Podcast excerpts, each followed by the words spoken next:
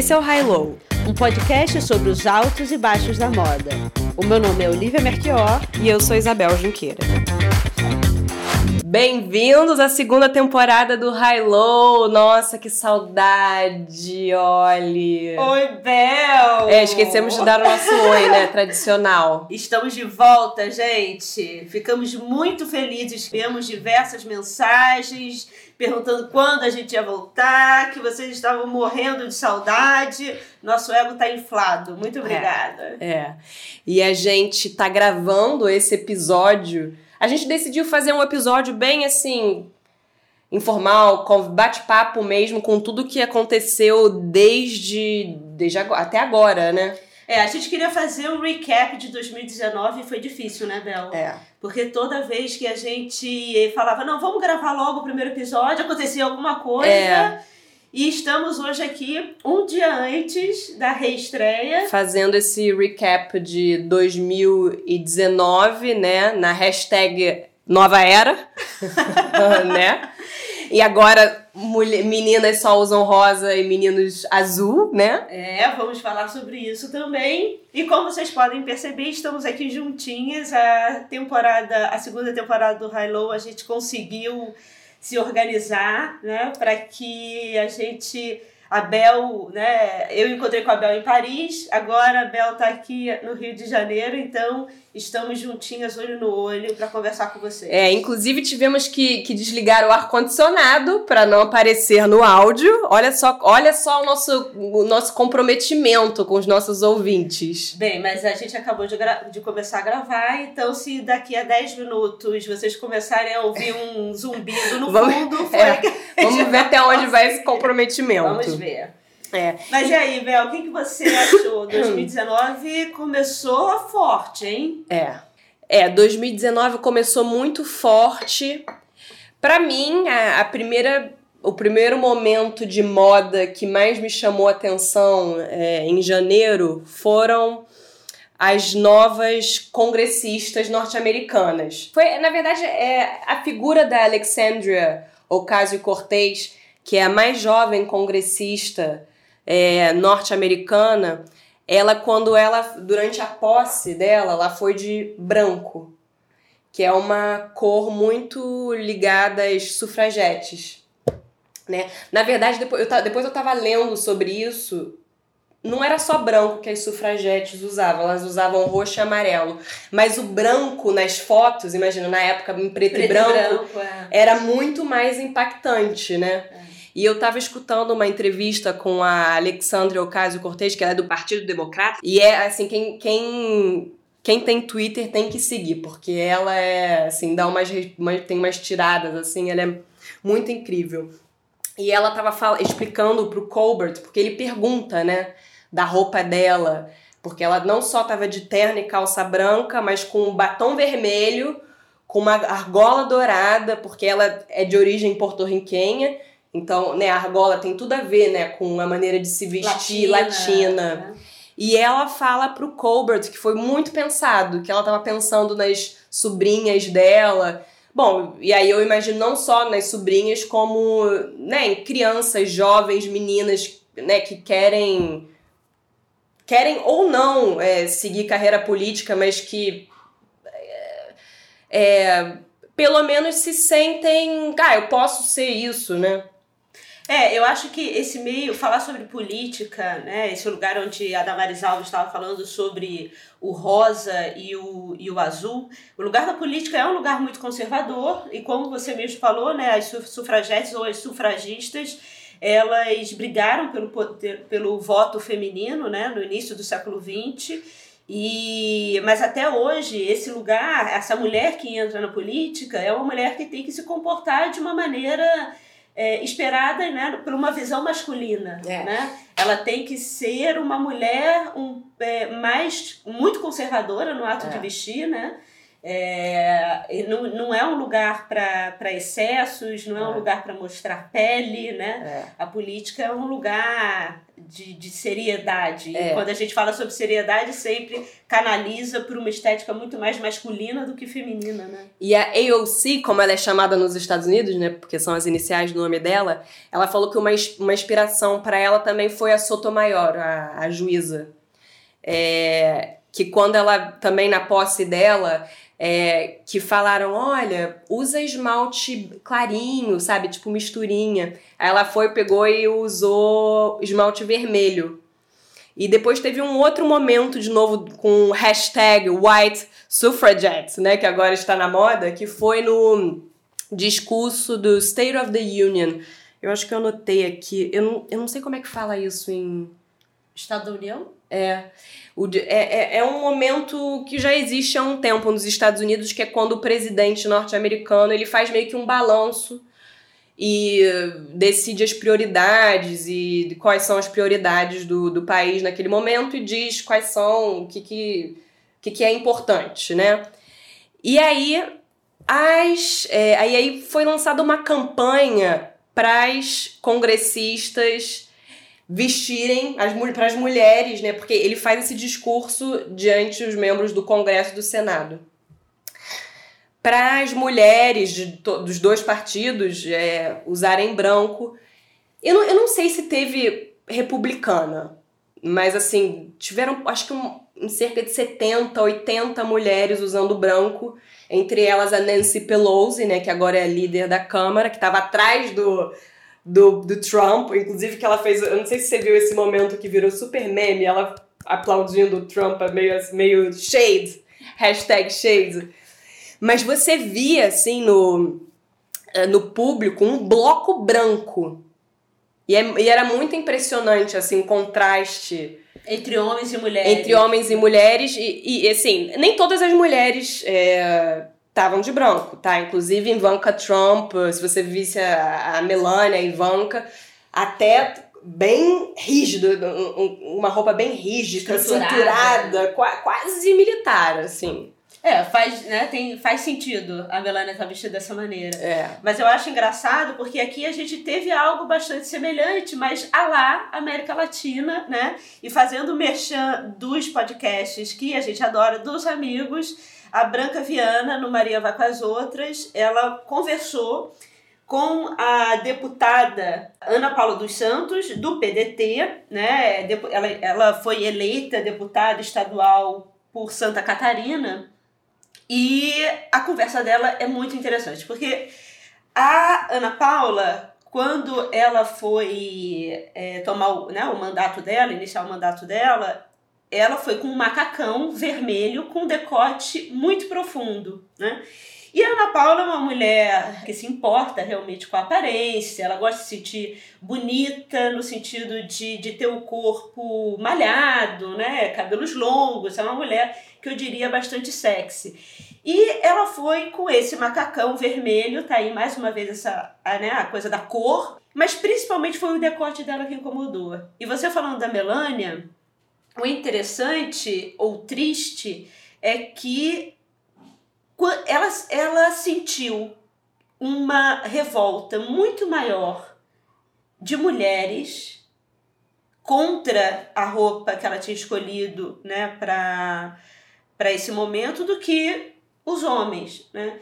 E o interessante da entrevista do Maria Vai Outras com ela é que dá para ver que ela disse, olha, eu sou do, do sul, eu sou, eu fui prefeita de Pombinhas e e eu fiquei muito amargurada porque eu fui casada, né? Foi um casamento muito conservador e, né? Hoje em dia estou separada, então me, me dou o direito de me vestir da maneira que eu acho mais adequada, da maneira que eu me acho bonita e o adequado para ela é ela se sentindo bonita. Não acho que um decote que seja um pouco mais profundo ou uma cor forte como o vermelho. E ela disse que o vermelho não foi um, uma, um desvio político em referência ao PT, apesar dela ser do PDT, mas por causa da cor, que é uma cor feminina forte, mas que ela, até o momento que a foto dela foi publicada nas mídias e ela começou a entrar no, no linchamento de praça pública das redes sociais, ela não tinha entendido o problema daquele decote.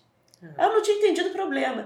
E e de fato, e aí tá esse conservadorismo que existe em todas nós. Quando eu olhei, eu olhei pela primeira vez a foto, eu achei exagerado, eu achei Eu também. fora de contexto.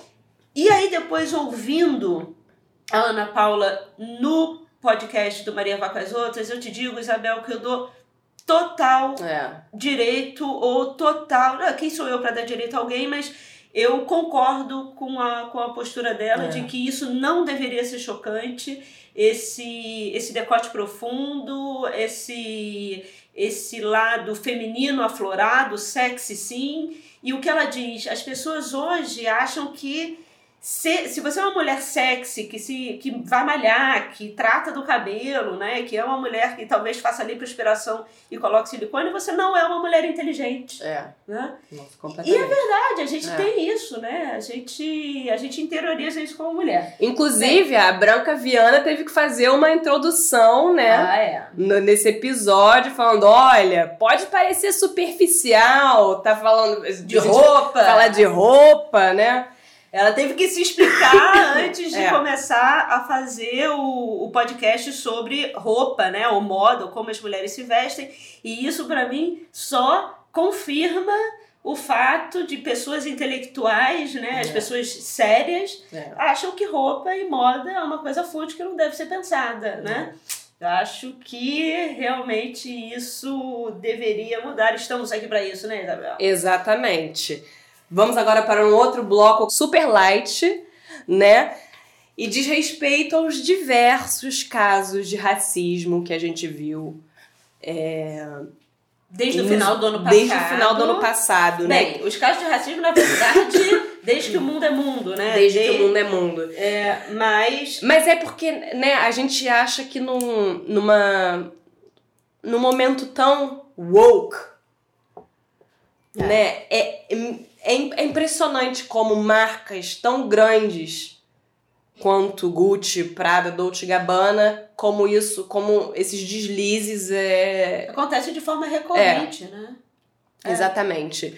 No caso da Dolce Gabbana, porque né, foi, a, foi a primeira, assim, dessas que a gente vai listar agora. É, a gente estava até olhando aqui no site, fazendo uma triagem de quando o Stefano Gabbana começou a fazer gafe, né? E a É. gente chegou, pelo menos nos registros aqui de uma timeline, em 2007 ele já estava aí, né? É. Botando o couro dele na rua, só falando besteira. É, e, e, e no caso da Dolce Gabbana foi uma... como Eles iam fazer um mega desfile, né, na China. E aí eles fizeram um vídeo é, com uma modelo... Eu não sei se ela... é- é- acho que ela deveria ser chinesa, né? Sim, uma modelo chinesa. A modelo, com certeza, ela era asiática, mas eu não Sim. sei se ela era chinesa. Eu acho que sim, né? Ah, sim, provavelmente. E aí ela aparece é, comendo um pratão de espaguete com Chopstick. com chopstick. Como é que chama? Com hashi. Ah. Mas assim, de maneira super desastrada, tipo, Infantil quase, É, né? Meio, meio- imbeciloide. é, exatamente. E aí teve, obviamente, uma reação é, não só por parte do- dos chineses, mas enfim, uma reação mundial.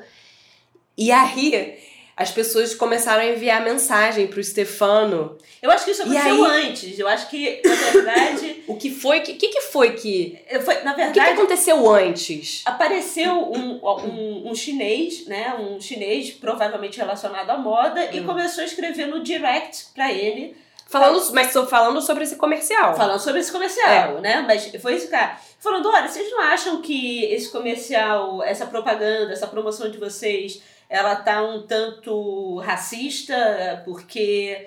é, Como assim, né? Porque ela comia um espaguete, ela comia uma pizza, como se os chineses não soubessem comer a pizza e não soubessem usar garfo e faca, ou a pizza com a mão. É. E ela ficava lá tentando comer com o chopstick, dando um risinho de, de boba mesmo, né? Tinha uma coisa meio infantiloide, né? Da, da relação.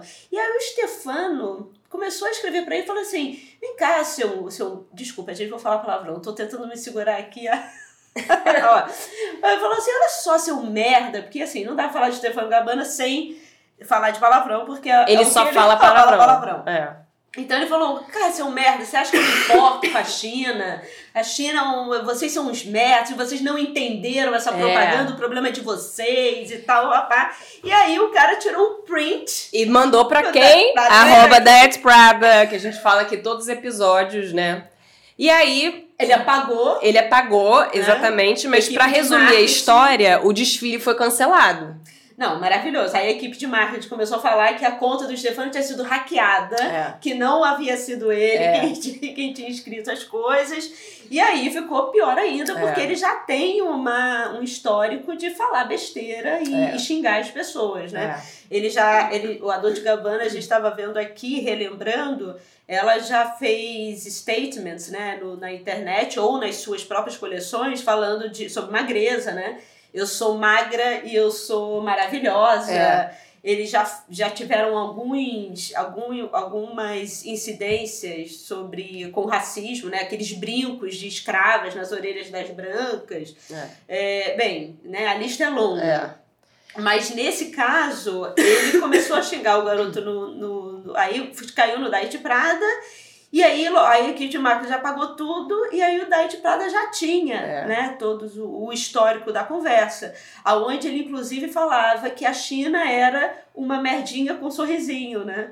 Aquela, né, É. o, o emoji do, da merdinha com um sorrisinho. Tamanha é a falta de, de respeito É. né, do, do Stefano sobre. E mostrando que, que é uma relação de eu tô ali na China porque eu quero vender coisa, mas o respeito pela cultura é nenhum, né? É um, é um emoji de merdinha com um sorrisinho. É, a Gucci e a Prada se saíram melhor, assim, nesse quesito, né, no, eh, da crise, né? É.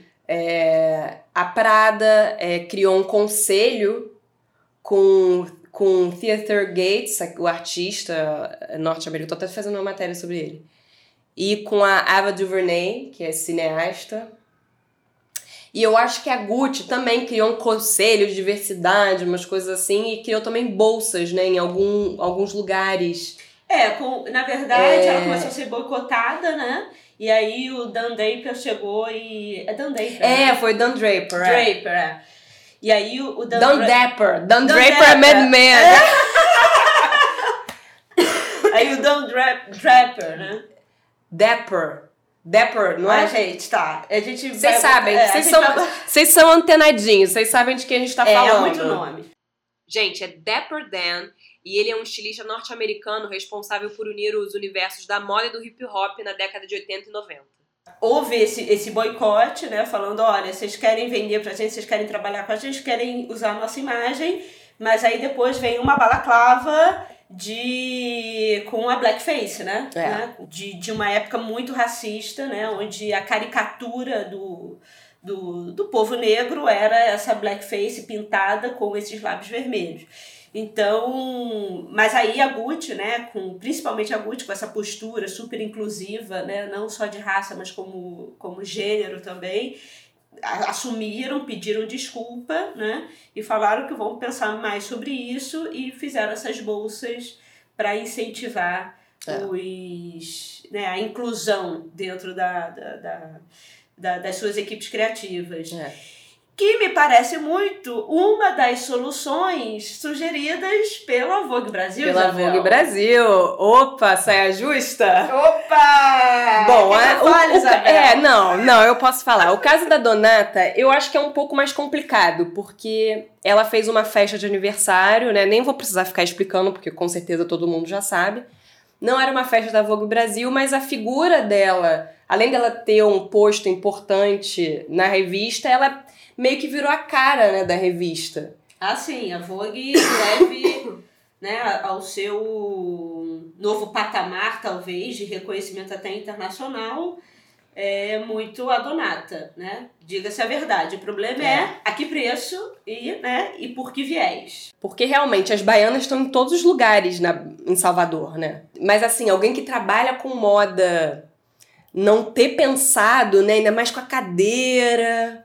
É, mas assim, as baianas estão em todo lugar, né? Na, em Salvador, obviamente, porque elas são, né? é, Elas viraram um símbolo. viraram né? um símbolo da, da cidade, No entanto, eu acho que e isso tem uma a Denise que trabalha comigo na Dacre, né? Ela sempre fala sobre esse corpo preto objeto. Ah, né? sim.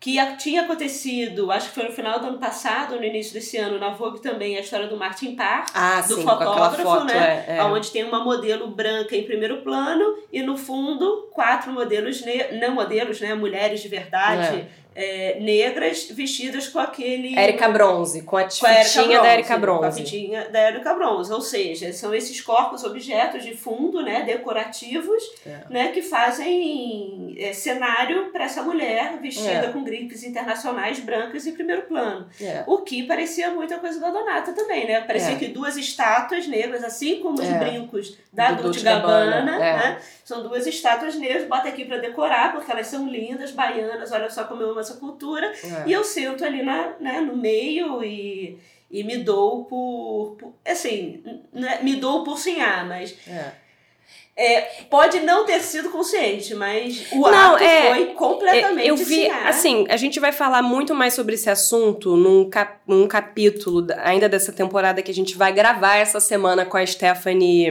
Ribeiro. Ribeiro, né? Que vocês devem conhecer. Ela é arquiteta, mas é- ela, ela- ela- Ela- ela é Marie ativista, ela é uma das maiores ativistas no Brasil. Ela é colunista da, da Marie Claire, exatamente. Mas eu vi um vídeo da Nathalie Neri, você sabe quem ela é? Ela tem, é uma Uhum. youtuber. E que também que tem um canal chamado Afros e Afins. E ela fez um episódio sobre isso. E ela resume, não é, não é uma questão, não é, um, não é um, um problema moral. Ela pode ser querida, é óbvio que ela não teve a intenção. Mas assim, é uma questão política, sabe? Não, e é estrutural, né? é estrutural, coisa, exatamente. O tempo inteiro, esse o racismo tá em quem é, a gente não percebe, né? É. Porque fomos criados Não, numa, e- numa, Não, numa- e até eu acho que numa cultura racista. Exatamente. Que nos ensinou a falar certa, certas coisas e nos ensinou a tratar certos momentos e, certa, e a cultura de, de uma certa forma. Por isso que eu acho que precisa gritar sim, É. né? Porque se não gritar, não, Não acontece nada, Não é. ouvir, né? É, mas assim, só pra dar um exemplo, é, que eu vou até me botar aqui na. Ih, no fogo, Isabel. Mas assim, vou dar um, um exemplo. É, até cinco anos atrás eu tinha uma, ca uma caixa de café que eu comprei no antiquário em Portugal, que era de café do Brasil, antiga. E tinham essas imagens, tipo, com, com duas negras segurando. O que, que, segurando o cesta, quê? né? Cesta é, segurando uma café. cesta, na ca- cesta de café.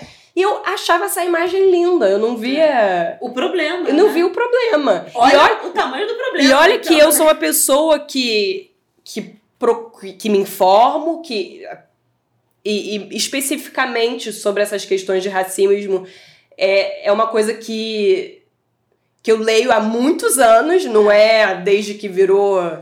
E mesmo assim eu tinha isso. E aí, ano passado eu falei assim: não, acho que é melhor eu.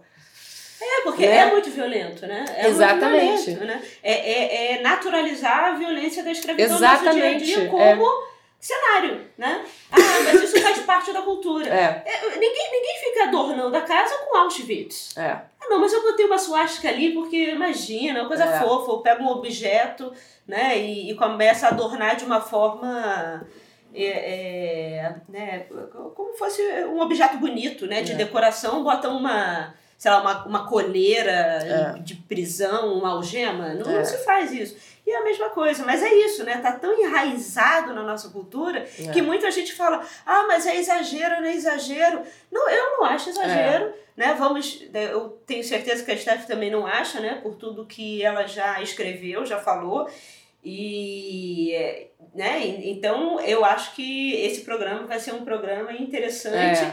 Inclusive pra, pra gente, eu e você, né? A É. gente entender o quanto esse racismo ainda passa despercebido por algumas coisas que a gente fala, faz e que os tapas na cara que ainda precisamos tomar, É. né? Um Até outro, acordar completamente. Um outro caso bem interessante que não teve tanta mídia quanto esses que a gente acabou de citar é, um, é, uma modelo chamada Olivia Anaque, né? Uma modelo negra e que ela hum, é, denunciou né, na, na conta de Instagram dela como existe um problema com cabeleireiros brancos que não sabem lidar com o cabelo dela. Nos desfiles internacionais. Nos desfiles, tá? Ela foi casting, né? Ela foi bucada para vários desfiles agora em É. Paris. E ela falou, cara, eu chegava lá e as pessoas olhavam pro meu cabelo como. Eu, ela tava com o cabelo solto, né? É. E ela falou, não, você tinha que ter vindo de. Escova, de, sei de, lá, do quê? De trança, É. né? Você tinha que ter vindo de trança. E ela falou, ué, mas ninguém disse pra eu vir de trança. E obviamente era o olhar desses cabeleireiros falando assim, o que, que eu vou fazer com o cabelo É. né, dela agora? Né? Eu não sei como é que eu vou tratar esse cabelo. é. E ela falando, gente, era absurdo, porque É. eles só conseguiam dizer pra mim que o erro era meu, porque Uhum. eu devia ter ido de trança, porque eles não sabiam o que fazer com o meu cabelo, porque É. ela não tá, ela não tinha o, o cabelo raspado, né? Ela não É. tinha o cabelo curtinho, ela não tinha o cabelo escovado, É. ela tinha o cabelo natural preto dela. E aí todo mundo ficou olhando e falou, e agora o que a gente faz? E aí ela denunciou aí na conta do Instagram o absurdo de não ter esse, esse, esse preparo, né? As, pe- né? As equipes não são preparadas para isso. Então tá, vamos mudar para o próximo terceiro bloco, super light também, que a gente vai. Só tem light Exatamente, a 2019. gente vai fazer. é, agora esse bloco é sobre os obituários desse ano. Ah, super light. né, sobre as mortes. É, é, obviamente a principal é a do Karl Lagerfeld, mas eu que- gostaria de fazer uma menção é, a Lee Radziwill, que não sei, vocês já devem ter visto a imagem dela. Ela era irmã da Jackie O e ela é, a, a Vanessa Friedman escreveu sobre ela. E ela fala da Lee Radziwill como a primeira, como uma primeira grande influencer. Ela, inclusive, inspirou, a, ela, ela teve muita influência na, na Jackie O, né? Que é conhecida como ícone de moda entre elas duas. Mas o povo da moda ama ali. O Marc Jacobs se inspirou muito nela, eles eram amigos, influenciou muito o estilo dele. Inclusive, ele, ele tava. Eu, eu, dessa matéria, ele. Ele, que é da Vanessa Friedman, tem uma história de que ela vai. É, para casa do para casa do Marc Jacobs ajudar na decoração do apartamento dele em Paris. E aí ela fala, ó, você tem que comprar linho, você, você tem que comprar linho na Porto, você tem que comprar prata, sei lá onde, não sei o quê. E aí ele tava falando que ele queria fazer as cerâmicas dos pratos, a louça, com as iniciais dele. Aí ela falou assim, Oh no, darling, you never put your initials on anything. Uma socialite, ela tinha uma coisa minimal. Ela não ficava usando carré Hermès e carregando Birkin. Ela tinha uma coisa Low bem profile. low profile, mínima, minimal, com uma pontinha Ed. Tipo, ela foi a primeira a usar correge. Ela, ela tem um gosto interessante. Então, pra quem não conhece, procurem saber sobre a Lee. Eu não É, conhecia, gente. Não, mas se vocês. É, se, vocês Isabel. se vocês derem Google nela, vocês vão ver. E agora vamos passar para o Carl. E aí, Kaiser da e moda? aí eu vou alfinetar a Isabel, tá? Há muito tempo já a Isabel falava, gente, ninguém percebeu que a Chanel merece já um outro diretor? Ei, Isabel, a gente vai cortar isso ou a gente vai É. Não, deixar? pode deixar, pode deixar. Não, eu, eu, eu, eu tenho um sentimento paradoxal, porque ao mesmo tempo que o Carl, pra mim, quando eu penso moda, eu penso nele, né? Assim, é, é a figura. Acho que é a primeira figura de moda de designer, assim. Né? Desde, sei lá, quando eu ficava assistindo GNT Fashion das antigas, né? Quando ele era gordo, usava leque. E ele teve várias vidas, né? Assim. É, eu adoro aquelas imagens dele, bem novinho, né? Com aquela cara de É. meio latino, com camisa regata. Tem, tem um livro muito Bração. bom que eu esqueci agora o nome, mas eu vou botar no highlowpodcast.com é, das referências, o livro que conta a, a rivalidade entre ele e o Saint Laurent. Você já leu esse? Chama Não, Beautiful não. People. Ai, eu esqueci, ótimo. esqueci, hum, esqueci o nome da autora, apesar dela ser bem famosa. E hum, por que, que eu tô falando? É, é bem fofocaiada, tá? Mas a gente ama. A gente Mas- ama. Mas falando em fofocaiada, eu vou te falar. E talvez seja crucificada pelos ouvintes, mas acho exagerado. O quê? Tudo que aconteceu com, a- com as homenagens ao Karl Lagerfeld, É. com todo mundo postando é, a imagem É, eu dele. Eu, desculpa, gente, me incomoda. É, o pessoal fazendo essa, de guru, como se ele fosse a melhor pessoa do mundo. Ele era reconhecidamente uma pessoa que trabalhava que nem um desesperado, foi uma pessoa que Exatamente. trabalhou né, a vida inteira É. uma pessoa comprometida com gerar grana para essas grandes empresas, para todas, né? Não à toa quem foi ao funeral dele convidado para ir ao funeral Quem, quem, quem, quem, quem? Meu amado querido, meu seu Bernard Arnault. É, Não, ele pediu. Ah, ele ele deixou. pediu? Porque ele não. Gente, o Karl Lagerfeld ele não queria fazer que nem grandes estilistas, né? Assim, fazer o Ah. tipo Saint Laurent. Aliás, ele é meio que o oposto do Saint Laurent. É, é. né? Porque, bom, só para terminar o raciocínio, é, o enterro do Saint Laurent foi filmado, foi aberto, você podia ir lá, é. grandes homenagens. Não, eu quero uma coisa fechada, privada, e tem que estar lá sei lá quem, sei lá quem, sei lá quem. Ah, é. Bernard Arnault, Anne Winter, eu acho que ele é a referência tanto do Bernard Arnault quanto da Anne Winter como diretor criativo, né? É. Ele é o, o espelho dessas figuras, né? É. Figuras que estão ali há muito tempo nos seus lugares de luxo e que fazem tudo para se manter no poder, né? O Bernard Arnault é conhecido, a gente já falou aqui na temporada 1, né, como o lobo de, de Kashmir, né, o exterminador. A Anne Wintour, todo mundo sabe, né, pelo todos os filmes, pelo Diabo Veste Prada, September Issue e todos os outros documentários feitos sobre ela, que ela é uma pessoa capaz de tudo para continuar na posição que está. E o, o Karl Lagerfeld, não, não diferente, é uma pessoa também extremamente comprometida com o poder que ele foi assegurar durante tanto tempo ali. Não à toa ele se manteve naquele lugar durante tanto tempo. É, vou contar assim, di- diante de todas as homenagens, a história que eu mais gostei sobre ele é uma que a Courtney Love contou.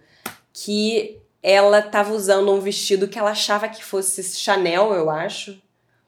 E aí, quando o Karl Lagerfeld viu, ele falou assim: não, ele viu que era falso, que ela tava usando um fake. Ah, Isso era bom pro episódio do, do, do falso. cópia. Ele foi, obviamente, porque ele tinha uma língua afiadíssima, falou mal dela, mas depois convidou a Courtney Love para ir nos ateliês da Chanel e no final da visita deu o vestido original para ela. Achei chique. Não, acho chiquíssimo, né? É. Tipo, Mas, amor, mas é um pouco, assim, por tudo que a gente ouve falar dele, parece meio exceção, né? Mas assim, eu acho que as pessoas, no geral, falavam que ele era, uma pessoa, ele era uma, um profissional muito generoso, né? Até É. a Marlene Serri, É. né, que é uma estilista super engajada e muito nova, e que foi a última a ganhar o LVMH, fez uma postagem falando sobre a generosidade do Karl Lagerfeld. O problema é que é, não, não acho estranho ele, ele ser uma pessoa generosa aonde lhe convém, É. né? Mas ele era conhecido, né, até por ser um homem de sua época, né, ele, É. né, ele é, é, ele foi conhecido por algumas frases muito, muito É, preconceituosas. gordó, é, gordófobas, como é que é? é, eu não Gordofobia. sei, eu não sei Ah, com a o nome. dela. Ele, ele falava o que ele queria e não pedia desculpas. Não pedia desculpa. Inclusive naquele perfil que eu te enviei que a Vanessa Friedman escreveu, ela foi bem interessante, que assim, ela fala sobre o que significa a morte dele ser ligada ao fim de uma era. E tem, e tem a ver com isso. Não, não tem mais espaço para esse tipo de designer unapologetic, sabe? É. Assim, que não pega, que fala o que quer E tá e- acima do bem e do e mal. tá acima do né? bem e do mal. Isso não existe mais. E que vai se manter no trono durante tanto tempo. E que daí. Vide Stefano Gabbana, né? Vide Stefano Gabbana, É. né? Mas que daí a gente já pode migrar falando sobre esses tronos e a rotatividade desses tronos Exatamente. e o fim de uma era com a Nosso morte de quarto bloco é nosso quarto bloco sobre entradas e saídas, né? Nossa, é, dá uma canseira ficar acompanhando tudo isso. Eu lembro que antigamente a gente ficava excitado, né? Ai, fulaninho saiu, pra onde vai? Hoje em dia eu já tô assim, ai meu Deus, Ih, sabe assim? De novo, de novo. É um entra e sai. É, e aí, se o Karl Lagerfeld no, conseguiu ficar no trono durante tanto tempo, né? Não aconteceu o mesmo com o nosso querido e amado Raf Simons, É. né? Que no Não ficou nem passado, três anos, né, na Calvin Klein. Nem três anos, e aí E você foi lembra. Não, peraí. E você lembra que quando ele chegou, primeiro que assim, eu falei Calvin Klein, aí depois eu falei assim, é, por que não? É, porque ele chegou assim, ele vai ter controle total da imagem da Calvin Klein, ele é. Ele é. Sei lá qual era o título dele, mas não era só uma questão de fazer Diretor coleção. criativo, não, ele Era de fazer a campanha. Você lembra daquelas campanhas lindas que ele fez no museu? E aí, nem três anos depois, já, ó. convidado a se retirar. E aí, não apenas a Calvin Klein convidou o Ralph para se retirar, porque eles diziam que essa parte do preta-porter de luxo não estava dando. Não tava di- vendendo, não, é. vendendo, não dava dinheiro, né? Nem o jeans parece que não teve, não teve impacto no jeans, que eu acho que também Eles é uma. falavam assim: o que vende é Justin Bieber de cueca. É, O cara falou muito claro, né? é. Então, não só eles convidaram o Rafa a se retirar, mas eles fecharam. Né? Fecharam Eles a, anunciaram, exatamente. Eles fecharam Lembrando que grupo. esse grupo, que é o grupo PVH, tem também o Tommy Hilfiger, né? Que tá indo muito bem, obrigado, porque vende a camiseta, né? Didi Ra- escrito- Didi Hadid, né? Didi Coleção com as- Hadid, faz aqueles desfiles megalomaníacos que parece um, especa- um espetáculo de rock, É. pra depois vender calça jeans com a bandeirinha americana e o... E, e a camiseta, É. né, tome por 400 dólares uma camiseta de malha, né? É. E, e a Calvin Klein fechar a, a- é, toda a estrutura né, que o Raf Simons é, sustentava. Porque recentemente foi anunciado que eles não só não vão desfilar, não só desfilaram, né, na última né, agora, como eles não vão mais fazer desfile. É, eles saíram do desfile completamente, fecharam a estrutura de Milão que eles tinham, né? É. Que atendia principalmente a parte dos desfiles, por conta dos tecidos e, e equipe de, de costura e tal. É. Fecharam a barraca e falaram: não, olha só, a gente tem que vender e o nosso negócio é, celebridade de lingerie. É, e, e isso assim, até pra uma marca como a Calvin Klein, né, que tem essa coisa do jeans, da cueca, né, que é, esse é o carro forte. É a primeira vez, isso é inédito, né? Eles sempre tiveram a coleção de preta-porter, sempre foi muito importante. É, lembrando que quem estava antes do Raf Simons Era, era, o brasileiro, brasileiro, né? Francisco Costa. E antes do Francisco Costa era o Calvin Klein mesmo, não era? É, que o Francisco Costa trabalhou com o Calvin Klein Trabalhou durante muito Klein, tempo, é. né? Então, tiraram o Francisco Costa, botaram o Raf Simons, e, e é engraçado que teve uma matéria, não lembro de quem, que falava que grande parte do problema do Raf Simons na estrutura é, americana, né, de Nova York, era que ele era europeu demais na hora de criar. Uhum. Então, que ele não era tão objetivo, ele não solucionava os problemas de forma rápida, ele era criativo demais e ele gostava de matérias-primas caras demais e as roupas eram complicadas demais e que É. aquilo não era uma visão de uma empresa americana para um ready-to-wear, né? É. Então, daí a gente já vê o quanto as marcas, muitas vezes, é, é o que nem a gente falou, né? Quem assina o cheque, né? É. É, É, é, quem, não, quem, não, quem não escutou esse episódio, quem assina o cheque. É, quem assina os É. cheques geralmente são pessoas comprometidas com lucro. Deu É. lucro, tudo bem. Não deu lucro, é um problema, né? É. Então, se o que dá lucro é o Justin Bieber, isso é uma mina de dinheiro, esse menino, né, Nina? Exatamente. Agora, outra mina de dinheiro vai ser Rihanna, que deve abrir uma marca. Não, dizem, vai abrir. vai abrir, né? Isabel, já é. É, dizem que é até o final do ano, para até coincidir com o álbum dela, né? Uma marca de luxo que vai estar dentro da LVMH. A Rihanna já tem uma marca de lingerie, a Savage, né? Que vai muito bem, obrigada. A Fenty Beauty, que é a marca de beleza também, que vai muitíssimo bem, que já tem uma relação com a LVMH, porque é da Kendo. E a distribuição é pela Sephora, que é da Também. LVMH. Então já tem isso. É. A Rihanna já, tem, já tinha uma relação com a Dior, já tinha feito uma coleção de óculos, não sei se você lembra, uns óculos assim. E a Rihanna, ela já fez coleção com. A, a primeira foi a River Islands, não sei se você lembra. Lembro, lembro. Das antigas. Lembro. Depois ela fez coleções com a Puma e tudo assim, é, é toque de Midas. É, é. Outra mina de dinheiro. Outra mina de dinheiro, mas assim, é, a matéria da, da, da, da Woman's Wear Daily deu, deu esse furo, assim. Quem tá tocando é, esse projeto é o Sidney Toledano, que é o presidente. Big Big Boss. Não, o Sidney Toledano, gente, tem que saber, tá? É, exatamente. Ele antigamente ele era o diretor-geral da Dior durante muito tempo, aí ele passou Agora ele é diretor executivo das marcas de moda do grupo LVMH. É ele que está cuidando disso. E Ou seja, simplesmente. 2019... É, 2019 promete. E, e, e, só uma, uma coisa interessante na matéria do Woman's Wear Daily que eu não sabia: que essa vai ser a primeira marca de moda construída do zero pelo Bernard Arnault desde o Christian Lacroix em 1987.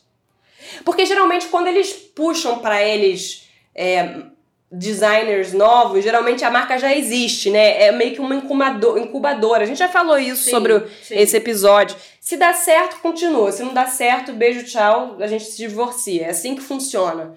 Mas apostar do zero, né? É, e fazer... é um, um investimento muito grande. É, e pensando a longo prazo, né? Que certamente eles vão. Não, mas aí é um investimento melhores. com retorno. Tudo, é. tudo da Rihanna dá é, retorno. É. E é uma coisa que a gente vai falar em certamente alguns episódios aqui, que a gente já falou sobre essa mudança na estrutura do mercado de moda, né? É. Essa. Como, como se repensa essas estruturas que durante tanto tempo elas tiveram a cara da era do Karl Lagerfeld, né? O diretor é. criativo e aí você tem todo uma, uma entourage por trás dele, é, as celebridades sendo a, as, as embaixadoras né, e divulgando o produto. É. E agora, na verdade, elas estão tomando um outro lado que é botando o olho delas para. É, para pensar não só a comunicação, mas o design também das marcas, né? Fazendo é. realmente a direção criativa e saindo daquele papel só de promover né, o é. design de, de outros. Vamos falar de algumas entradas e saídas é, que aconteceram. Que né? aconteceram. Eu gostei muito do, da dupla Rush Me Butter e Lizzie Hannibal na Nina Hit, né? É, eles foi foram... Bem, foi bem um, uma primeira coleção bem forte. Foi, e muito novos, né? Eles acabaram de ganhar o prêmio do Festival de Air, o prêmio Premier Vision do Festival de Air do ano passado, e aí foram alçados já ao a direção criativa de uma das maisons mais clássicas, mais tradicionais da França, né? A Nina Rich e estão e fizeram um belo fizeram, trabalho. olha, um deixa, deixaram uma impressão assim. É, o Guillaume Henry que estava no lugar deles antes vai cuidar da, da Jean Patou, que vai reabrir ao que tudo indica, até o final do ano. Não é. sei se vai ser no final do ano, início do ano que vem, alguma coisa. Jean Patou. É o tipo de marca, né, que é heritage brand, né? Uma marca que, que é patrimônio. Mas a Patou, realmente, eu vou te falar que eu só lembro pelos livros de história. De Exatamente. Moda, né? é. Ela já tinha completamente desaparecido de qualquer canal contemporâneo que eu frequento. Mas, mas achei interessante porque a Botter conseguiu, né, o, a Liz e o Rushme conseguiram fazer algo que moderno, contemporâneo, que tem a ver com a Nina Rich e ao mesmo tempo se distanciaram da estética da marca deles, que eles permanecem, né? É. Que é a Botter, que também fez uma apresentação durante a Semana de Moda na França e que tem uma, uma estética muito é, muito óbvia, né? uma, uma estética muito, muito clara. Né? Um, hum. Eles desenvolveram realmente uma, uma maneira ali, um design muito, uma assinatura muito, muito própria. E eu achei que isso poderia ser uma, uma complicação na hora que eles entrassem na Nina Rich, mas eles conseguiram é. juntar tanto né, a história da Nina Rich com os desejos contemporâneos e esse olhar mais vanguardistas que mais vanguardista de que eles trazem na Botter, né? É. O Bruno Cialelli, que eu não sabia quem era, também agora teve a primeira primeiro desfile agora. Assim, foi bem melhor do que o. Porque o cara. Eu já até esqueci o nome dele, porque eu fui tão traumatizada com o que ele fez com a Lanvin. Você lembra dele? Nossa, ele deu PT na Lanvin. Esqueci agora o nome do, do cara. Eu lembro. Mas assim, foi muito. Foi assim, dá- deu pena. Mas assim, eu. Eu vou te falar que no guarda-chuva daquela chinesa maluca que é dona da, da Lanvin hoje em dia é fácil dar PT, né? Que fala que a mulher é, uma doida. Então, uma- assim, eu achei que foi assim, melhor, mas assim, esperar pra ver, né? É. Vamos ver. Bottega Veneta. Não vi, confesso, eu não vi, você viu? Ah, eu vi! É, Era, era um, um dos mais esperados, eu, eu, não- eu não tô lembrando. Bem. eu não sei nem sei se eu vi. Daniel Lee. Que trabalhava com a Phoebe, Philo, na Celine. E que tá fazendo um trabalho bastante interessante. Eu achei bem bonito.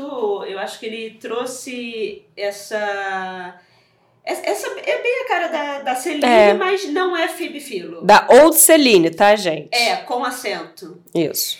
E, e ele fez um desfile onde ele trouxe esse recorte de uma mulher poderosa, é, feminina, mas ao mesmo tempo sem o rebuscamento excessivos e tal. Então é minimalista, mas ao mesmo tempo interessante. Tem é, é moderno, com tecidos modernos, tem uma alfaiataria clássica, mas sempre com um twist. Então eu acho que se a ideia dele ter ido para Bottega Veneta foi é, ocupar esse lugar, né, que virou, todo mundo tá fazendo, tá jockeying, né, É. tá, tá, tá correndo atrás desse buraco deixado pela Celine, Victoria Beckham, com um desfile maravilhoso, Maravilhoso, gostei muito também. né, tá na frente dessa corrida, mas eu acho que o Daniel Lee tá em, talvez eu até arriscaria dizer, em segundo lugar. O que você achou de- dessa, dessa última temporada de alta costura e de preta-porter? Bem, posso fazer um merchan? Pode. Então tá, então a gente está veiculando isso amanhã. É, Dia amanhã 13, quarta. né, de março, é. Quarta. Então hoje, que a gente está gravando, saiu um texto, um texto meu, né, na FFW, né, Augusto Mariotti Camelian, fofos, obrigada. É, a gente vai botar o link É. no nosso site.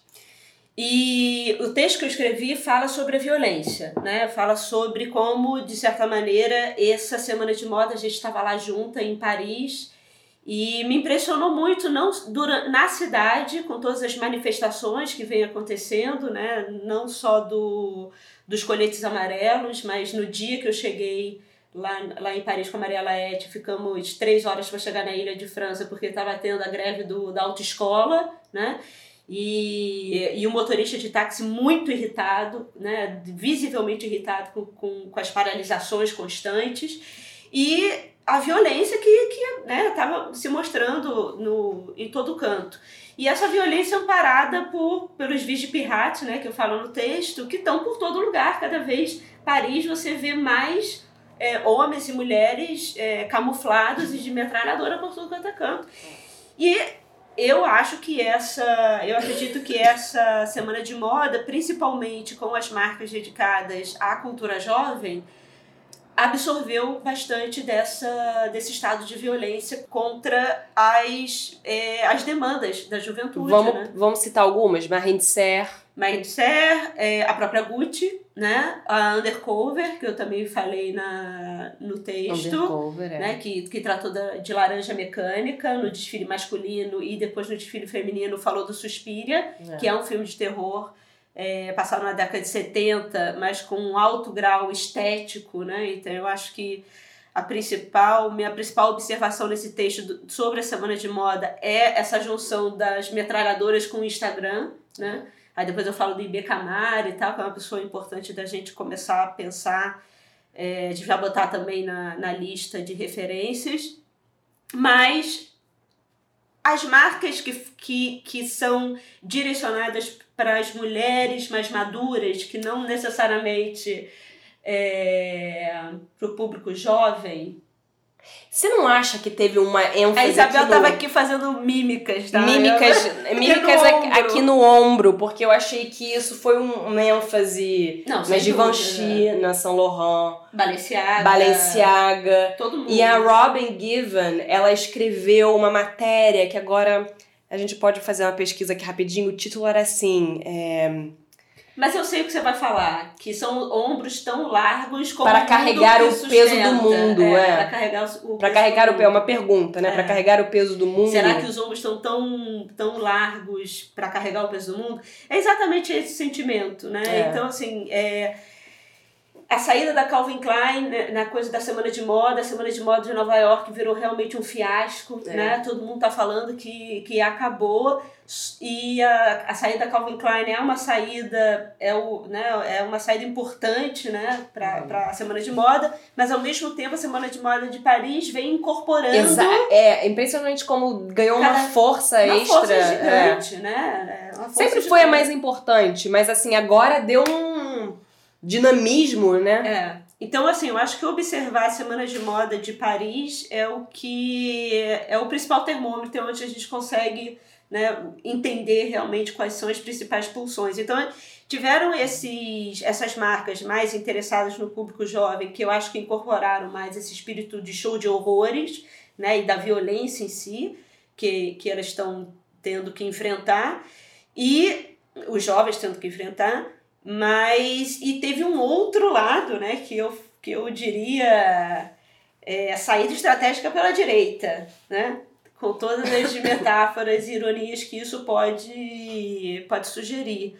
Mas uma volta a esse mundo burguês, né? É, é um, um estado de olhar o mundo dessa forma intelectualizada e que vê a política e a cultura por entre os livros apenas e de cima das suas sacadas na rive gauche. É. Né? Então, estou falando, para um bom entendedor, meia palavra baixa, mas do desfile da Celine, sem acento, do Heinz Slimane. A segunda dele, né? A segunda dele, né? A primeira foi... Né, Yves Saint Laurent, um apêndice assim, né? Foi assim, não sei fazer outra coisa. E quando ele resolveu fazer outra coisa, esse ano, ele me veio com a bourgeoise francesa, década de 70, que ele foi procurar no, no arquivo da Celine. Mas que, e que a gente acha que está fazendo bastante referência também ao que o Michael Kors fazia É. na Celine, a sua época. Mas que apesar dele estar falando dessa mulher intelectualizada que viveu em 1968 e tal, é, para mim soou bem estranho. É. Soou velho e, e, e soou numa contramão do que eu acho que o nosso tempo hoje pede, sabe? Que é uma moda quase alienada para mim, sinceramente.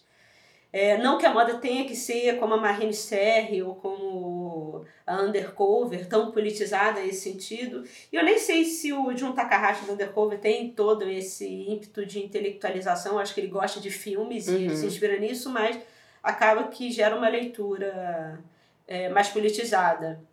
Mas vive, viemos também num desvio do excesso, o que é interessante, o que o Galeano começou a fazer na Maison Margiela lá na, na alta costura, né? onde ele começou a- a- o desfile com um, um fundo muito Cheio de informação. cheio de informação. As roupas, né? Você não entendia, era cheio. É, o que era fundo e é. o que, que era é, a roupa, Roupa. né? E o chão de espelho, então na verdade você não conseguia ver a roupa porque tudo era muito cheio de informação, uma, uma informação é, feita digitalmente. Como é que né? chama aquela estampa militar? É... Camuflada? é tipo um camuflado de informação, né? Ao invés de serem É. as cores, eram É um camuflado de informação. de informação. É. é. E aí, ao longo do desfile, as roupas foram se tornando pretas, né? É. Até o final elas serem completamente pretas, elas não terem estampa nenhuma. E ele disse que depois de tanto excesso, ele estava se sentindo no momento de, de limpar um É. pouco os olhos e entender, e pensar mais na forma, e pensar nos tecidos, e É. pensar no que importa, mais do que roupas de mero impacto. E isso tem a ver com a matéria que você, antes da gente começar a gravar, a Olivia mencionou do Ângelo Flacavento sobre a volta da simplicidade, né? É, a volta da, da simplicidade na, na semana de moda, então menos estampa, muito muita cor, é, é, bege, preto, cinza, né? Não tem o próprio Virgil na Louis Vuitton, né? Falou sobre isso, falou é, é- essa volta aos clássicos, ao que é chique. Acho um pouco complicado, tá, Isabel? Porque. A, a Dolce é Gabbana fez isso. É. A Dolce Gabbana fez isso. Acabou com o negócio de influencer. Falou assim, não, alfaiataria, a gente vai voltar back to basics. É. É, para mim, soa um tanto quando a gente fala da volta da, da elegância, da volta das roupas beges e. É, é, é, me, me dá um tom de retrocesso. É. Um retrocesso que nesse momento é um pouco complicado. Me parece uma saída estratégica pela direita no que, como eu disse, na ironia Hum. da palavra, puxando por uma direita política também. Sabe um, um desfile que eu gostei, que eu não tava dando muita bola nos últimos anos, mas chamou minha atenção? A da Stella McCartney. Ela É. fez umas coisas bonitas com a. Sheila Hicks. É, eu achei, achei. É, o negócio da Sheila Hicks, né? A, a colaboração delas foi, foi bem bonita. Ela tá nessa onda, né? Ainda mais. é, né, se, se colocando nesse lugar da voz é, pró-ambiente, pró-ambientalista, é, pró-animais e tal, essa a moda consciente, conseguindo fazer isso de uma forma muito bonita. Quem mais a gente esqueceu de falar? De desfiles. É. Ah, Ah. o Pier Paulo, né? A gente sempre Ah, fala gente, dele. é. É. Gente, Moncler tá conseguindo realmente se manter nessas colaborações com uma das apresentações mais interessantes de, da semana de É. E não moda. só com o Pier Paulo, né? Não, com Todas as, todas as colaborações são interessantes. É, Simone Rochat também, É. linda, linda, né? E, e, que, e que dá uma luz para várias marcas que querem se tradicionais, né? Do, aparatos, no caso da Moncler, aparatos de, de frio, né? De, muito de roupa de esqui, Alpes, É. e incorporando esse espírito de comunidades criativas, né? E repensando a forma de estabelecer suas coleções e, e, e, e pegando, né? E oferecendo, além da, da, dos seus aparatos tradicionais, um novo olhar sobre aquilo que eles fazem, mais contemporâneo, mais moderno e mais diverso. É bem bom. Vamos falar agora sobre alguns dos momentos, rapidamente, já que a gente está quase acabando, estamos chegando no nosso último bloco. Fala sobre uns momentos interessantes no tapete vermelho, né? A gente já passou da temporada de premiações, Grammy, Oscar, Golden Globes e tudo mais. O que, que te chamou mais atenção, Olivia? Ah, com certeza o Billy Porter. Vai, Isabel. Gente, Billy Porter, pra quem não sabe, é um ator, cantor. Ele ficou muito famoso agora pro grande público porque ele, ele estrela o Pose, né? A série Pose. Eu conheci o Billy Porter porque eu adoro acompanhar a Broadway, eu adoro musical. E ele fazia a personagem Lola, drag Lola, no Kinky Boots. Ele ganhou um Tony por causa disso. Ele é um super artista americano. E ele chegou vestido. A parte de baixo era uma saia longa, rodada, preta. E a parte de cima, um tuxedo. É, como é que chama isso em português? É smoking. um smoking é, maravilhoso. Eu acho que, na minha opinião, é o primeiro design icônico do Christian Siriano. Ele é o autor do vestido, do cross-dressing. Com saia de estilo vitoriano, É. né? E, Super acinturada.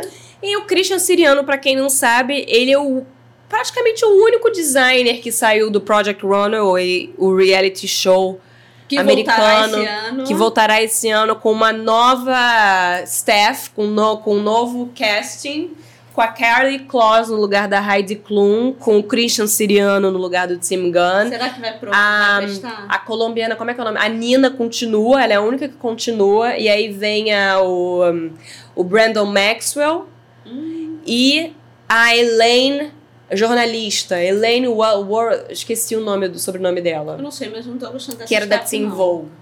Vamos ver, vai estrear agora em março. A gente vê o Olivia, vamos ficar de olho, mas a gente tá postando tudo na nova, no novo reality da Heidi com o Tim, que vai sair na Amazon, acho que ainda esse ano.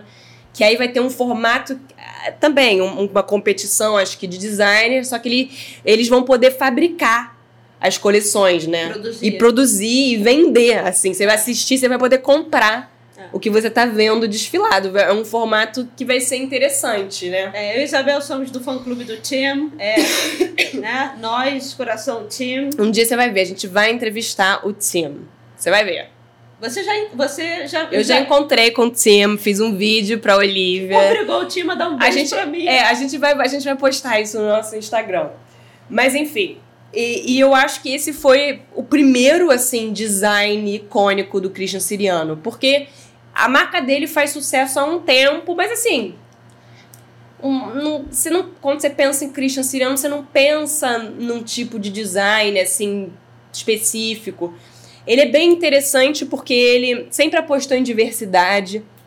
Atrizes, artistas em geral, que não são magras, sabe? Que são mais gordinhas e que não, não acham marcas que querem vesti-las, ele sempre vai e faz uma coisa sob medida. Ele, assim, sempre apostou nisso, em diversidade. É, ele sempre teve tamanhos maiores nas coleções. É, também. É, é.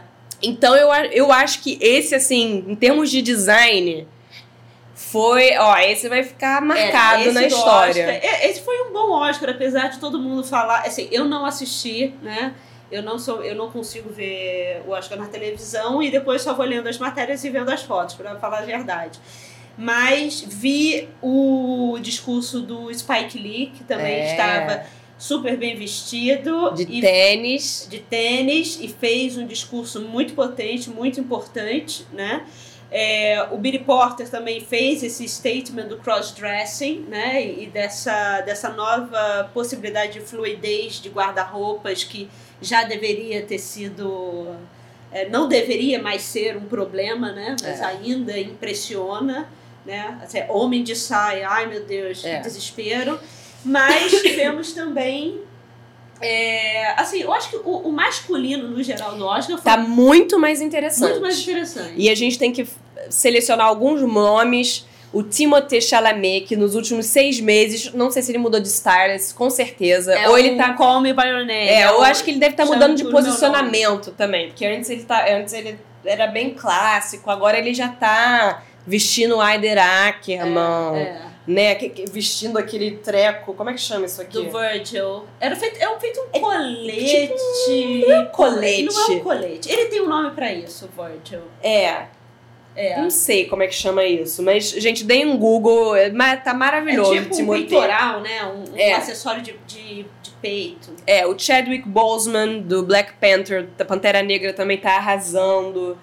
Realmente, eu acho que a moda masculina do lado do cinema tá, tá, tá muito mais interessante.